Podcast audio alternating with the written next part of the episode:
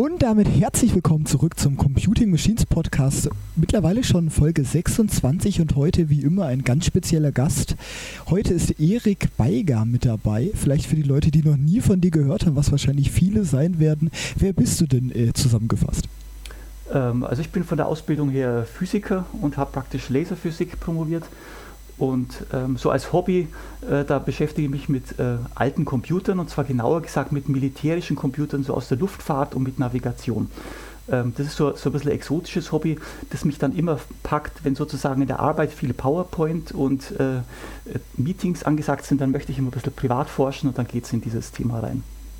Mhm. Und was für ein Zufall, dass wir heute so ein Nischenthema auch als Thema von dieser Folge haben. Wir wollen heute ein bisschen über die Elliott-Rechner äh, sprechen. Ich nehme jetzt mal an, dass ganz viele Zuhörer noch nie den Namen Elliott-Rechner gehört haben, aber was waren denn die Elliott-Rechner? Ähm, ja, also die Elliott-Rechner, das ist tatsächlich ein, ein, Firmenname, also sowas wie Siemens. Äh, das ist die Firma Elliott, die ist tatsächlich schon sehr alt gewesen, die ist 1804 gegründet und die haben sich am Anfang so mit Zirkeln und Linealen beschäftigt, also was, was man halt so im, äh, bei den Geometern braucht. Und die haben aber relativ bald dann erkannt, dass man also auch so mit mechanischen Mitteln äh, rechnen kann und integrieren kann. Und die haben dann ganz viele so Sachen wie Tachometer für Autos gemacht und für Flugzeuge, so Geschwindigkeitsmesser und waren dann wirklich so ab 1910 wirklich dabei, so mechanische Rechner auch zu bauen, die mit Zahnrädern und, und Riemen und Kurvenscheiben wirklich äh, rechnen tatsächlich. Und die haben dann im, im, weiteren Verlauf wirklich auch diese digitale Computerei aufgegriffen, von ganz von Anfang an, vom Röhrencomputer über den Transistorcomputer. Die haben dann wirklich eigene Halbleiter auch gemacht, also ganz ähnlich wie in dem wie Telefunken in dem Podcast von Bernd Johann vor, vor ein paar Wochen ähm, und haben wirklich diese Computerentwicklung in England äh, relativ stark mitbestimmt. Und ähm, die kennt heute keiner mehr, diese Firma, weil wie es dann halt so in dieser Wachstumszeit war, die haben das praktisch dann äh, 1966 plötzlich sich verdreifacht in der Mitarbeiterzahl, dann kommt es halt zu so Mergern und Umorganisationen.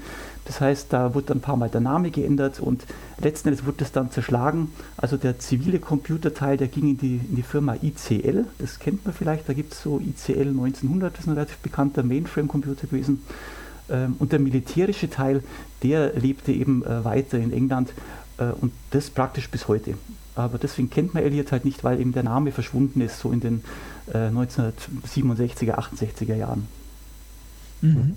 Vielleicht um ein bisschen noch auf die Produkte von der Firma einzugehen, was für Computer hat dann die Firma Elliott hergestellt? Also besonders interessant sind dann natürlich die ähm, elektrischen Computer, nicht mehr die mechanischen für unseren Podcast jetzt. Ganz klar. Ähm, also die Elliots, die haben relativ früh eben angefangen, wirklich mechanische äh, elektronische Computer zu machen, eben mit Röhrentechnologie. Ähm, das war also diese 400-Serie und die gingen halt hauptsächlich in die Forschung. Also, das waren wirklich so relativ große Röhrenkisten, die halt zeitgleich mit diesen IBM 700 auch gebaut worden sind. Ähm, und das war wirklich so, sowohl kommerziell genutzt als auch eben für, für Forschung und militärische Berechnungen. Und äh, die haben da wirklich gesehen, dass sich das ganz gut verkauft und wollten eben eine preisgünstigere Maschine anbieten und haben dann eben äh, sofort auf die Transistortechnologie auch gesetzt und haben eben dann schon vor 1960 einen Transistorcomputer raus, rausgebracht, also die 800er Serie. Das war also auch so ein Mainframe-artiger Computer aus ganz vielen Schränken. Der wurde also auch für Finanzrechnungen eingesetzt. Also wirklich äh, nichts, was man zu Hause hat, aber wirklich was in Firmen viel steht und auch, äh, ja, auch wieder ins Militär natürlich ging, weil die sich das leisten konnten. Und die Miniaturisierung ging halt weiter, das heißt, es war der Bedarf für kleinere Computer, die man halt auch in Schulen aufstellen konnte, in Colleges. Und dann wurde eben diese 900er Serie geboren, also die Zahlen werden immer größer, auch wenn die Leistung mal kleiner wird. Ähm, und das ist sozusagen mein Steckenpferd, diese 900er Serie Computer, die dann ähm, total weit verbreitet worden sind. Und von denen gab es eben auch welche zur Anlagensteuerung. Also das war das erste Mal, dass man da wirklich gesagt hat, oh, man kann so einen teuren Computer hinstellen, um ein Kraftwerk zu steuern oder um Verkehrsampeln. Also eine 900er Maschine ging zum Beispiel nach München, um Ampeln zu steuern. Ähm, und dadurch wurden relativ viele von denen verkauft, also von diesen 900er Seriencomputern, da wurden also über 1000 Stück verkauft. Und die gab es dann auch also im militärischen Bereich und da wurden insgesamt an die 10.000 Computer verkauft. Mhm. Wir sind ja, ja hm? Vielleicht kurz, wir sind ja ein Podcast, das heißt, wir haben keine Bilder. Wie kann man sich dann diesen Elliot 900 vorstellen? Also dieser Elliot 900, das ist also, äh, also ein bisschen so wie, wie, bei Star Trek. Also ich bin so mit Star Trek aufgewachsen, da wurden ja im Computer so verkauft, das sind einfach graue Kisten und äh, davon stellt man sich eine hin, das ist ein Netzteil und der Prozessor und eine zweite, das ist dann der Speicher äh, und die sind so groß wie ein Kühlschrank. Und dann gibt es eben so ein kleines Panel, da sind ein paar Leuchter, äh, Lichter und 18 Taster dran und über das kann man praktisch den Computer äh, im Prinzip programmieren und steuern und über einen Lochstreifen hat man praktisch das Programm reingeschoben. Und also es gab damals keinen Bildschirm, äh, keinen Monitor, sondern es wurde praktisch über so einen Teletype gemacht. Das ist eine Schreibmaschine, die einen Lochstreifen stanzen kann. Und dann konnten wir sozusagen entweder aus der Schreibmaschine direkt in den Computer oder von der Schreibmaschine auf den Lochstreifen oder der Computer auf den Lochstreifen oder eben den Lochstreifen in den Computer. Also das war sozusagen so eine Mischung aus Papier, Schreibmaschine und, und Drucker. Mhm. Also kann man sich das so ein bisschen vorstellen wie beispielsweise den PDP-8. Genau, also der, äh, das ist jetzt ein ganz gutes Beispiel. Also PDP-8 ist ein relativ bekannter Computer von der Firma äh, Digital Equipment. Der ist ja 65 äh, das erste Mal auf dem Markt erschienen. Also ist total äh, vergleichbar. Aber diese Elliott-Maschinen, die sind eben schon viel älter. Die erste Elliott 900 wurde eben 1961 äh, in Betrieb genommen ähm, und die haben 18-Bit im Gegensatz zur PDP-8, die nur 12-Bit hat. Aber sonst vom, vom Aussehen und von der Bedienung her ziemlich ähnlich. Mhm. Wir hatten schon ein bisschen äh, über die Anwendungsfälle gesprochen, aber was hat diesen Computer dann auch so attraktiv gemacht gegenüber anderen Computern aus der Zeit? War das tatsächlich damals so revolutionär, dass er dann halt wahrscheinlich kleiner war und leistungsfähiger? Was hat diesen Computer halt dementsprechend dann so besonders gemacht? Also wenn man sich wirklich anschaut, äh, also der 800er, das war also wirklich so vier Kabinetts, also vier voll, also Kühlschränke wirklich vom Boden bis, bis 1,60 Meter hoch. Ähm, das braucht einfach riesig Platz und das hat irgendwie eine Leistungsaufnahme von 20 Kilowatt gehabt. Und diese 900er äh, das war das erste Mal halt dadurch, dass es voll transistorisiert war, ähm, waren die wirklich halt mit den zwei Kühlschränken und vielleicht 200 Watt Stromaufnahme äh, relativ sparsam und dadurch einfach auch preisgünstig im Unterhalt und zuverlässig äh, im Betrieb. Also weil keine Röhren drin waren. Und das hat die einfach wirklich beliebt gemacht. Und es war natürlich schon so, dass diese Firma Elliott eine Bekanntheit hatte in, in England und dadurch natürlich auch Leute in England, die kannten, den Computer brauchen und dann sich einfach äh, für diese 900er-Serie entschieden haben. Mhm. Was, was eben auch be bemerkenswert ist, dass es bei dieser 900er-Serie, wenn man das jetzt eben zum Beispiel wieder mit Digital Equipment vergleicht, also bei, bei der PDP 8, ich meine, die war ja 65 äh, entwickelt und wurde dann schon 1969 abgelöst. Ich meine, diese 900er-Serie, die erste eben 1961 in Betrieb genommen und wirklich im Verlauf von ganz vielen Jahren kamen immer neue Modelle auf den Markt. Und äh, im militärischen Bereich wurden sozusagen so 900er Maschinen noch entwickelt in den 1980er Jahren. Also es wurden praktisch für Anwendungen äh, neue Computer auf dieser 900er Technologie, äh, Architektur entwickelt. Äh, ja, 20 Jahre später. Und es gibt eigentlich kaum eine, eine, Computerfamilie oder Architektur, wo im Verlauf von 20 Jahren dieselbe, dieselbe Architektur immer wieder gebaut worden ist in verschiedenen Varianten. Das finde ich schon relativ bemerkenswert. Ähm, also wenn man so in, in, Generationen spricht, also so Computer werden ja eingeteilt so in die, die erste Generation Röhrengeneration und dann zweite Generation Transistoren. Und da ist die Elliott-Familie entstanden und man hat wirklich noch mit Mikroprozessoren Elliott 900 Maschinen gebaut. Das heißt, Generation 2, 3 und 4 ist wirklich von der Elliott-Familie abgedeckt und das äh, ist schon relativ bemerkenswert. Mhm. Das war jetzt auch ein sehr schöner Übergang vielleicht zu meiner nächsten Frage. Wie kann man sich dann technisch diesen Elliott 900 vorstellen? Also beziehungsweise was hat diese Architektur dann so langlebig gemacht? Ja, das ist jetzt eine, eine total gute Frage. Ähm, also oft ist es ja so, dass nicht irgendwie was technisch Tolles sich durchsetzt oder langlebig ist. Ähm, also ich würde sagen, wenn man sich es anschaut, diese Architektur ist äh, einfach dadurch, dass sie von 1961 letztendlich ist, total archaisch. Also ganz viele Eigenschaften, die man heute von so einem Computer, wenn man ihn programmiert, erwartet, die gab es einfach 1961 noch nicht. Also man hat noch, die, noch nicht die Idee gehabt, äh, dass man das zweckmäßigerweise so macht. Also um ein Beispiel zu geben, so ein Computer, der, der wurschtelt ja immer so vor sich hin. Und wenn man jetzt zum Beispiel äh, den Mauszeiger bewegt, dann muss der Computer ja kurz seine Arbeit unterbrechen und muss dieses Bildchen auf dem Bildschirm woanders hinschieben. Das heißt, der Computer wird kurz unterbrochen in seiner Arbeit, macht was anderes und kommt zurück. Und, und, heute haben diese Computer alle äh, das, was man den Stack nennt. Das heißt, äh, der kann seine Arbeit, die er gerade macht, irgendwo hinwerfen, kann woanders hingehen und kann sich dann von dem Stapel das wieder zurückholen, was er gemacht hat vorhin, um schnell weiterzumachen.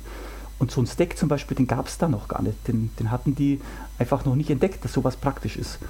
Und äh, also insofern ist eigentlich diese 900-Architektur äh, gar nicht so clever, weil man muss das ziemlich kompliziert dann selber machen. Ähm, aber trotzdem hat man das halt bei späteren äh, Versionen dann nachgerüstet.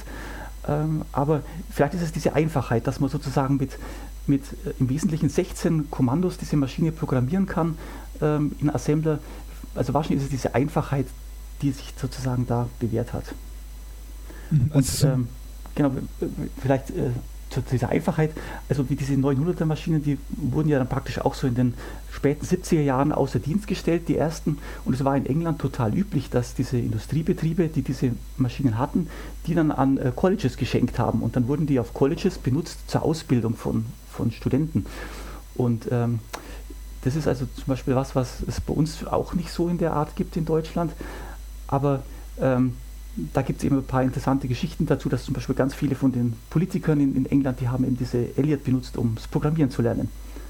Und auch das wieder vermutlich, weil es halt so eine einfache Architektur ist, da kann man eben sehr anschaulich erklären, wie ein Computer funktioniert. Mhm. Also ist das so ein bisschen das Gegenteil von der Telefunken TR4 mit ihren, ich weiß nicht auswendig, 200 ähm, Assembler-Befehlen, also so ganz einfach und genau. überschaubar. Genau, es ist wirklich total einfach und überschaubar. Und ich meine, es hat ja auch der Bernd angesprochen, dass es da so, so Register gibt, also sozusagen so, so, so kleine, äh, äh, äh, naja, wie soll man sagen, also halt so kleine Notizblöcke, wo der Prozessor sich was aufschreibt. Und ich meine, da gibt es halt bei der Elliott-Architektur gibt es halt nur zwei. Und das ist halt total einfach gemacht. Und dadurch braucht man halt auch weniger Hardware, um das sozusagen zu bauen. Und das bietet sich natürlich an, wenn man so einen Computer miniaturisieren will, um ihn dann zum Beispiel in ein Flugzeug zu packen oder in eine Rakete oder so. Mhm. Du hattest ja schon angesprochen, dass das Militär den relativ viel benutzt hat. Für was hat ähm, das Militär dann diesen Elliot-Rechner gebraucht? Ähm, ja, also da möchte ich vielleicht vorwegschicken, dass ich also kein Freund von, von Kriegsgerät äh, und Krieg an sich bin. Äh, also ich finde nur einfach diese, äh, das Militär insofern eben spannend, weil es zum einen damals äh, immer an der vordersten Front der Technik war ähm, und es war geheim, das heißt, man weiß heute oft gar nicht, dass das damals an der vordersten Front der Technik war. Und die haben immer versucht, Unmögliches möglich zu machen. Und ich meine, also äh, wenn man jetzt eben so schaut, äh, in den 60er Jahren, da war es eigentlich äh, mit den zivilen Computern undenkbar, sowas auf ein Flugzeug mitzunehmen, weil es einfach nicht robust genug war. Das hat zu viel Strom gebraucht und es war nicht zuverlässig genug. Und dadurch, dass die, die Elliott-Leute eben sehr viel Erfahrung aus den mechanischen Computern hatten, wie das bei so einem Flugzeug zugeht, dadurch waren die praktisch im Flugzeug äh, prädestiniert vom Know-how her von Elliott und auch von der Einfachheit und der Robustheit der, der, Architektur. Das heißt, die wurden am Anfang eingesetzt für so Navigationsaufgaben, also praktisch mitprotokollieren, wo bin ich, aus Geschwindigkeit und, und Kompassinfo auszurechnen, äh, wo muss ich hinfliegen, damit ich ans Ziel komme, äh, ballistische Berechnungen natürlich, äh, Ansteuern von Displays, all sowas wurde praktisch da im Flugzeug dann damit gemacht. Und das hat sich einfach bewährt und das, deswegen hat man diese Kisten sozusagen in, in kleine Standardschachteln gepackt, sodass man wirklich ein und denselben Computer vielleicht verkaufen konnte für mehrere Anwendungen.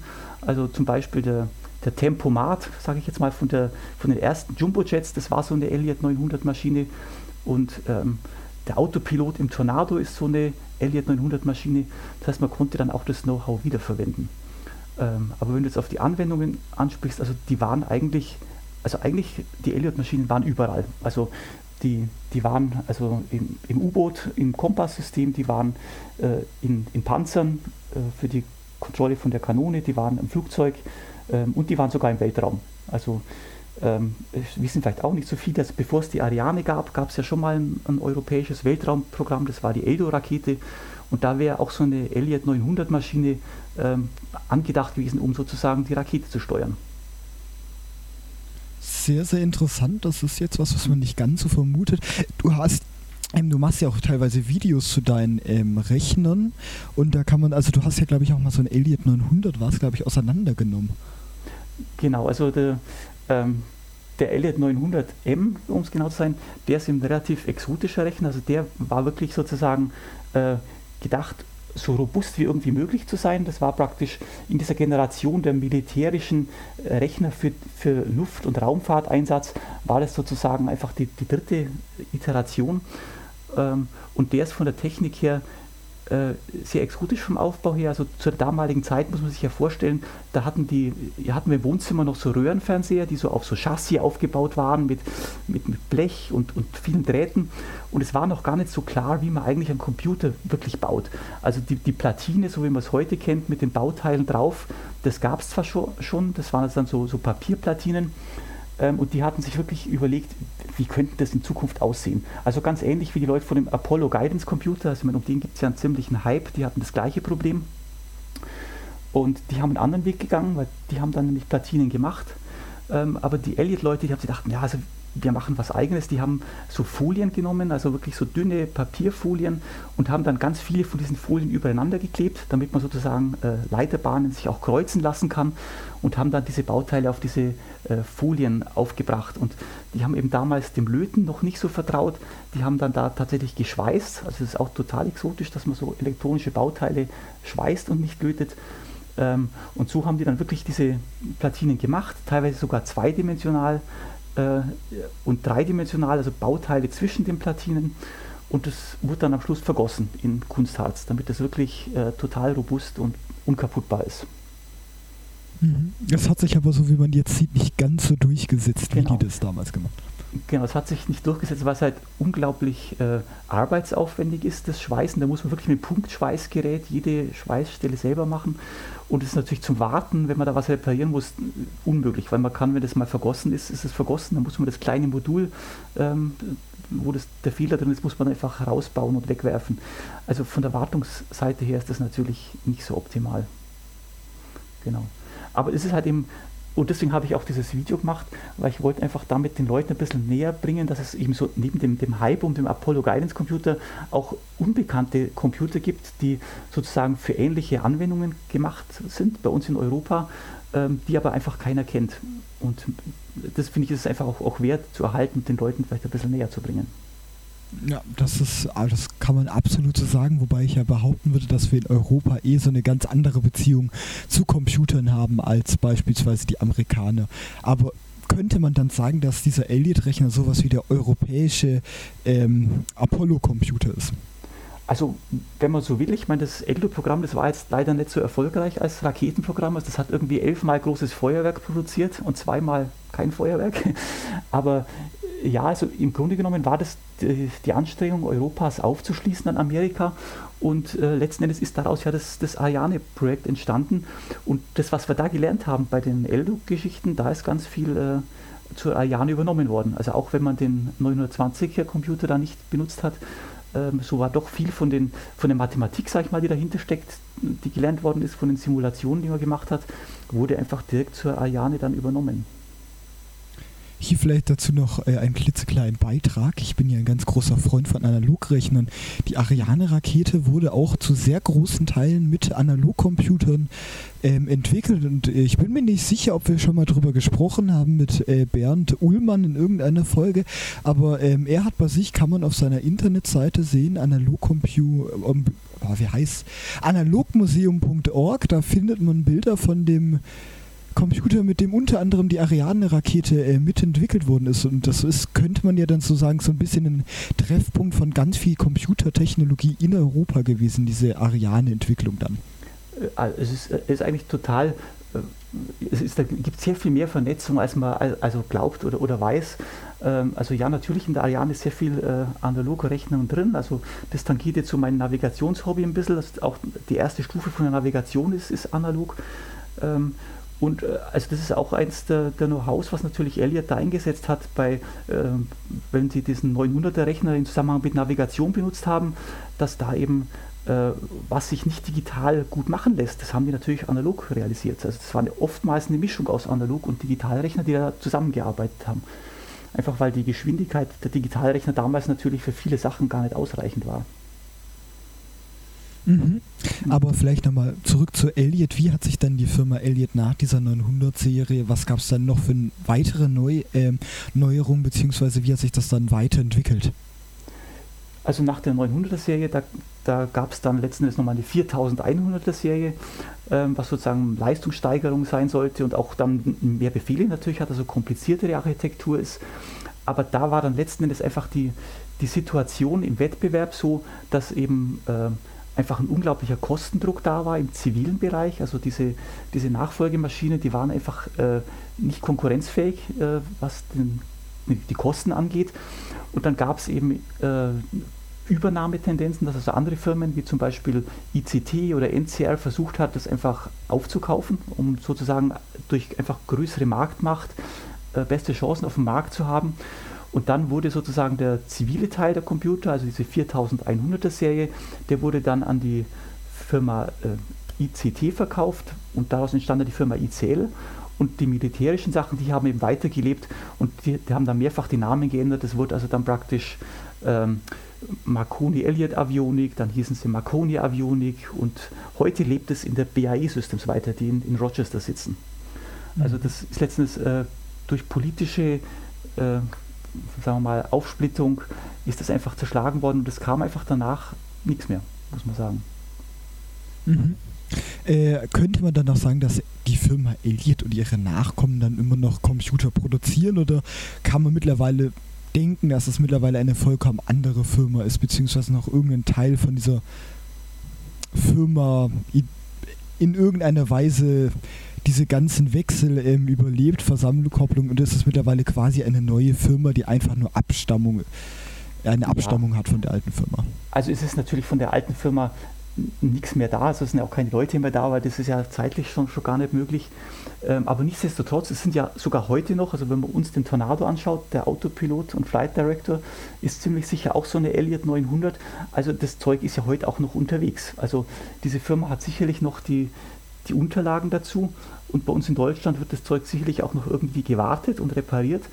Ähm, und was also auch gänzlich anders ist als bei uns, also es gibt so einen, so einen gewissen Patriotismus in England. Also ich habe da ja mal so einen ehemaligen Treffen besucht von Elliott-Mitarbeitern und die sind immer noch total Feuer und Flamme für ihre Produkte. Also es gibt so eine, so eine Community von Leuten, die sozusagen so Ex-Mitarbeiter waren, die natürlich alle schon fortgeschrittenes Alter haben.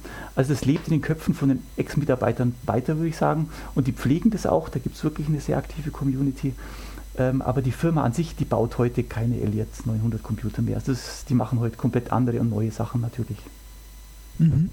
Vielleicht, also wir diskutieren ja oft in diesem Podcast auch über die Moral der ganzen Geschichte. Gibt es denn dann irgendetwas, was man aus dieser Geschichte von Elliot dann auch herausziehen kann, technisch, als dann vielleicht auch nicht technisch?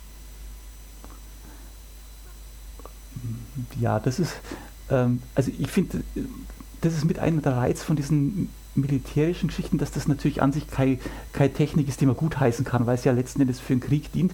Aber es ist eigentlich ganz oft so, dass das, die zivile, der zivile Sektor mit vielen Jahren Verzögerung auch davon profitiert, von den Entwicklungen, die da gemacht worden sind und von den Entdeckungen. Ähm, also insofern hat da auch Elliot seinen Beitrag geleistet, den Flugverkehr sicherer zu machen.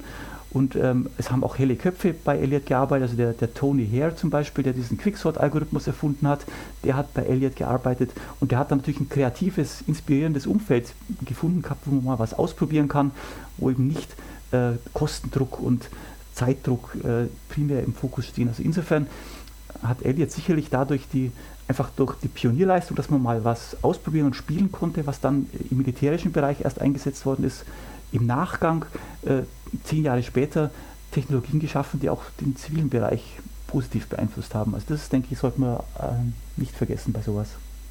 Mhm. Eine interessante Frage, die mir gerade noch eingefallen ist, wir hatten ja schon öfters angesprochen, dass dieser Elliott-Rechner doch recht exotisch ist. Wie kommt denn jemand wie du zu diesen Elliott-Rechnern? Ja, das ist eine, eine relativ witzige Geschichte. Ähm, also ich wollte, äh, irgendwann kam aber mir auf, dass ich so einen Computer haben wollte, der mit Kernspeicher funktioniert, also wo jedes Bit in einem kleinen Speicherring gespeichert wird. Und ich meine, zur damaligen Zeit waren eben der Hype um diese PDP-8 und PDP-11 schon sehr hoch, das heißt, die waren sehr teuer. Und da habe ich mich dann entschlossen, hey, äh, kauf dir einfach einen Kernspeicher und stell ihn dir ins Regal. Und da habe ich dann auf Ebay so eine kleine schwarze Schachtel gekauft, weil ich eben den Kernspeicher ausschlachten wollte und äh, die Schachtel, die kam dann und dann habe ich gesehen, ey, da ist ja ein Haufen Zeug drin und äh, hat nur ganz wenige Ein- und Ausgänge. Äh, das ist ja vielleicht ein ganzer Computer. Und dann habe ich praktisch im Verlauf von, das war 2003 und habe im Verlauf von so fünf, sechs Jahren äh, das analysiert, sozusagen Schaltpläne aus, äh, rausgezeichnet, wirklich das Stück für Stück in Betrieb genommen, versucht zu verstehen, wie es funktioniert und habe dann so nach sieben Jahren einen kleinen Bericht geschrieben über das, was ich gelernt habe und habe den Computer dann auch programmieren können und einfache Programme ausführen. Und das habe ich dann in so eine äh, Mailingliste gepostet. Und da hat sich dann jemand aus England gemeldet und hat gemeint, hey, das kommt ihm alles irgendwie bekannt vor, das könnte so eine Elliot-Maschine sein. Und das war dann tatsächlich so eine, also eine 12-Bit Elliot-Maschine, die ich da praktisch analysiert und zum Leben erweckt hatte. Und das war eben sozusagen der Starter in dieses ganze äh, Militärcomputer-Elliot-Themenfeld. Mhm. Aber irgendwie haben ja sehr viele Gäste in diesem Podcast sehr interessante Sammelleidenschaften. Du sammelst Elliot's und ähm, mhm. Navigationsequipment äh, vom Tornado dann auch? Genau, ja. Ähm, also das ist, ist so eine Randerscheinung, weil ich habe, wie ich diesen Computer dann analysiert und zum Laufen gebracht hatte, da, da war dann klar, dass aus dem Tornado ist und habe ich halt gesucht, äh, was denn der steuert und was man da anschließt. Und dann hatte ich eben dieses Navigationssystem aus dem Tornado gekauft, so, so in naiver Weise hatte ich mir gedacht, das hat vielleicht was damit zu tun, hat es natürlich nicht. Aber das ist dann eben ein ganz anderes Thema, so eine ganz andere Leidenschaft, die sich dann da entwickelt hat aus diesem Navigationssystem. Ähm, aber diese, diese Elliots, die wurden im Tornado zwar nicht zur Navigation eingesetzt, aber in anderen Flugzeugen natürlich schon. Und das ist vielleicht auch noch eine ganz interessante Randbemerkung zu diesen Computern überhaupt. Also damals, äh, also die Elliots sind ja 18-Bit oder 12-Bit. Und das ist natürlich auch schon was Exotisches. Also es gibt wenig Computerarchitekturen, die man mit zwei verschiedenen Bitzahlen äh, gemacht hat. Also wir kennen ja, also die Prozessoren haben alle 8 Bit und die Intels, die gibt es halt mit äh, 386 mit 32 Bit, aber dass es wirklich so krumme Werte gibt und dann dieselbe Architektur mit zwei verschiedenen Werten, das ist exotisch und das hat eben den Grund jetzt zum Beispiel bei der Elliott 900 Serie auch in der Navigation, weil man hat sich überlegt, wenn man mit so einem Computer Navigation machen will, äh, wie genau muss der denn rechnen können? Und dann hat man halt so ein bisschen rumgefragt und ja, so im Flugzeug reicht es eigentlich, wenn man die Position auf der Erde auf 200 Meter genau bestimmen kann. Da hat man damals gesagt, das ist für ein Flugzeug eigentlich perfekt. Und deswegen hat der 18-Bit, weil man mit 18-Bit nämlich die, die Erde mit Länge und Breite äh, mit 200 Meter genau spezifizieren kann. Und irgendwann später kamen die Leute dann und sagen, ja, jetzt wollen wir aber so einen Elliott 900 Computer auch einsetzen, um ein Triebwerk zu steuern, also zum Beispiel beim Tempomat vom Jumbojet da ist es ja total oversized, die 18-Bit. Und dann hat man eben das äh, sozusagen so geändert, dass man das mit dem 12-Bit auch machen kann. Dann braucht man weniger Speicherbits, man braucht weniger Datenbusleitungen und kann sozusagen einen kleineren, leichteren und billigeren Computer bauen.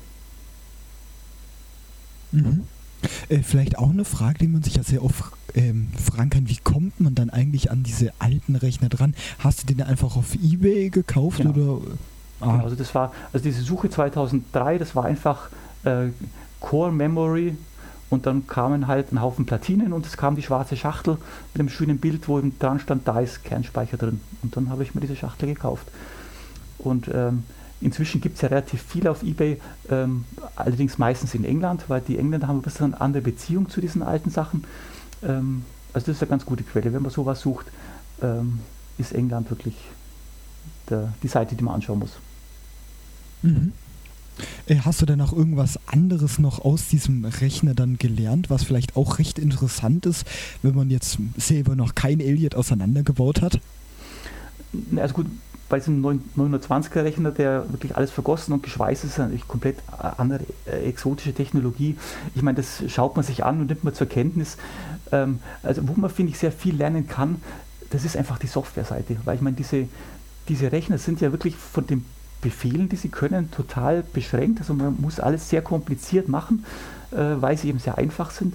Äh, und nichtsdestotrotz haben die unglaubliche Leistungen aus diesen Rechnern herausgekitzelt, einfach weil die wirklich die Software optimiert hatten und total genial äh, programmiert. Und sich das anzuschauen, wenn man da wirklich die Gelegenheit mit, hat, mit Leuten zu reden oder sich so alte Programme anzuschauen, da kann man wirklich eine ganze Menge lernen und sagt sich, ey, das ist ja richtig clever. Ähm, das war also schon eine Lernerfahrung, sozusagen dieses minimalistische Programmieren und ähm, auch die, die Art des Programmierens war damals anders. Also das ist, also neben dieser ganzen Faszination für die Technik und für die Anwendung, äh, also es hat mir auch sehr viel Spaß gemacht, mit den Leuten da in Kontakt zu kommen in England, und diese Erfahrungsberichte und die Geschichten und Anekdoten zu hören, also es, es, kann man sich heute gar nicht vorstellen, wie damals wirklich gearbeitet worden ist beim Programmieren. Also die haben wirklich mit dieser Schreibmaschine ihre Programme in Lochstreifen verwandelt und konnten die aber nicht testen, sondern da ist dann in der Nacht einer mit dem Moped irgendwo hingefahren, wo es so einen Computer gab, hat diese Lochstreifen in den Computer eingefüllt und kam am nächsten Morgen mit den Fehlermeldungen auf Lochstreifen zurück. Und dann haben die in der Schreibmaschine wieder die Fehler behoben. Und ich meine, wenn man praktisch so programmiert, dann, äh, dann macht man wirklich äh, sehr gründlich alles und überlegt sich vorher genau, wie man ein Programm macht. Also das ist wirklich eine Herangehensweise und eine Art Software zu machen, das fand ich wirklich bemerkenswert, mal da reinzuschnuppern und sich das anzuschauen. Mhm. Ich sehe gerade auch wieder, wir sind schon wieder eine halbe Stunde mit dabei. Das mhm. heißt, man könnte langsam auch wieder zu einem Ende kommen. Aber ja. vielleicht nochmal so zu ganz zum Schluss. Gibt es denn irgendetwas, was du jetzt den Zuhörern noch mitgeben würdest, was vielleicht sehr interessant ist, ganz generell oder auch auf diese Aliens bezogen?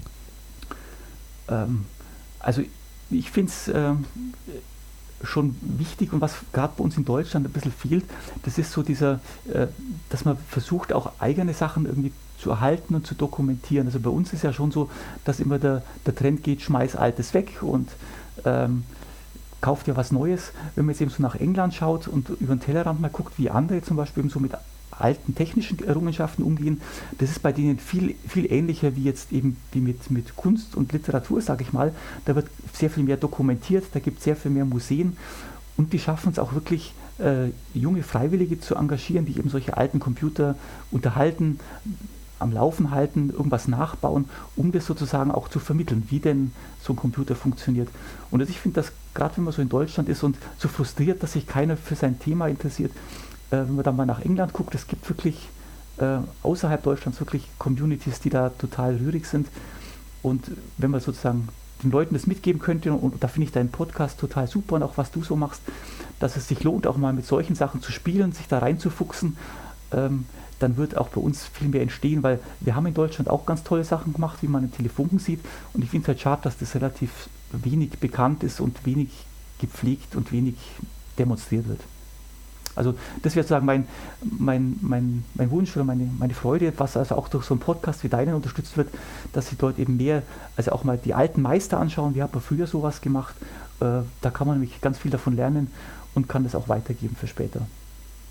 Mhm. Und an der Stelle würde ich mich auch ganz herzlich bei dir bedanken, dass du äh, das weitergegeben hast, was du jetzt in diesen sechs oder sieben Jahren, was es war, ähm, gelernt hast. Das war eine sehr interessante Folge, glaube ich, was du alles erzählt hast und ein sehr interessanter Einblick in mal wieder einen vollkommen anderen Rechner, wie wir sie äh, heute kennen oder auch äh, von früher aus den meisten Quellen kennen.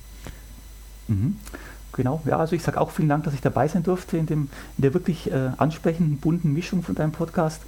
Und äh, vielleicht sieht man oder hört man sich dann ja mal für die Navigationssysteme in der Zukunft. Da bin ich mir äh, relativ sicher, dass man da bestimmt äh, irgendwann in der Zukunft mal irgendwas äh, tun kann, weil äh, das klingt auch sehr interessant und ich glaube, äh, das könnte auch noch andere Menschen sehr stark interessieren. Und äh, ich würde mich dann auch äh, von euch, liebe Zuhörer, äh, verabschieden und Tschüss sagen und bis zur nächsten Woche dann wieder, wo wieder eine sehr interessante Folge mal wieder mit ähm, David Wojtkowski ähm, herauskommen wird zu einem wieder sehr interessanten Thema. Und bis dahin, tschüss.